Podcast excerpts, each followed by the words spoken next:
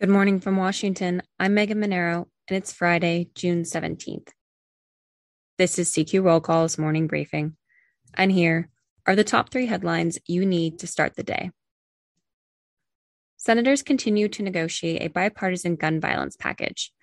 They aim to release legislative text before the week is out, to set up a floor vote on the bill before the 4th of July recess. But the latest sticking point is grant money.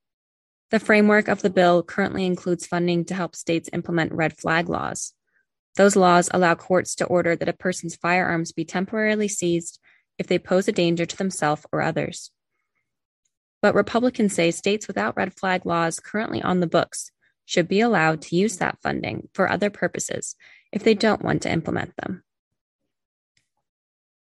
Next, Senators in committee have wrapped up work on their version of the annual defense policy bill to fund the Pentagon. Their version adds more than $44 billion onto what President Joe Biden had proposed. The Senate aims to vote on the bill before the end of July. The funding increase reflects lawmakers' attempt to deal with both the Russian invasion of Ukraine and the rising inflation rate that cuts into the Defense Department's buying power. And finally, House Democrats are pressing Biden to help them pass bold climate legislation.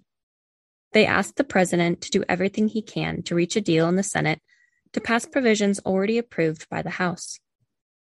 And time could be running out. Both the August recess and the midterm campaigns will eat up days left in the year to legislate. Democrats want to act now, knowing they could lose their majority hold on one or both chambers of Congress. Check CQ.com throughout the day for developing policy news. And for all of us in the CQ Roll Call newsroom, I'm Megan Mineiro. Thanks for listening.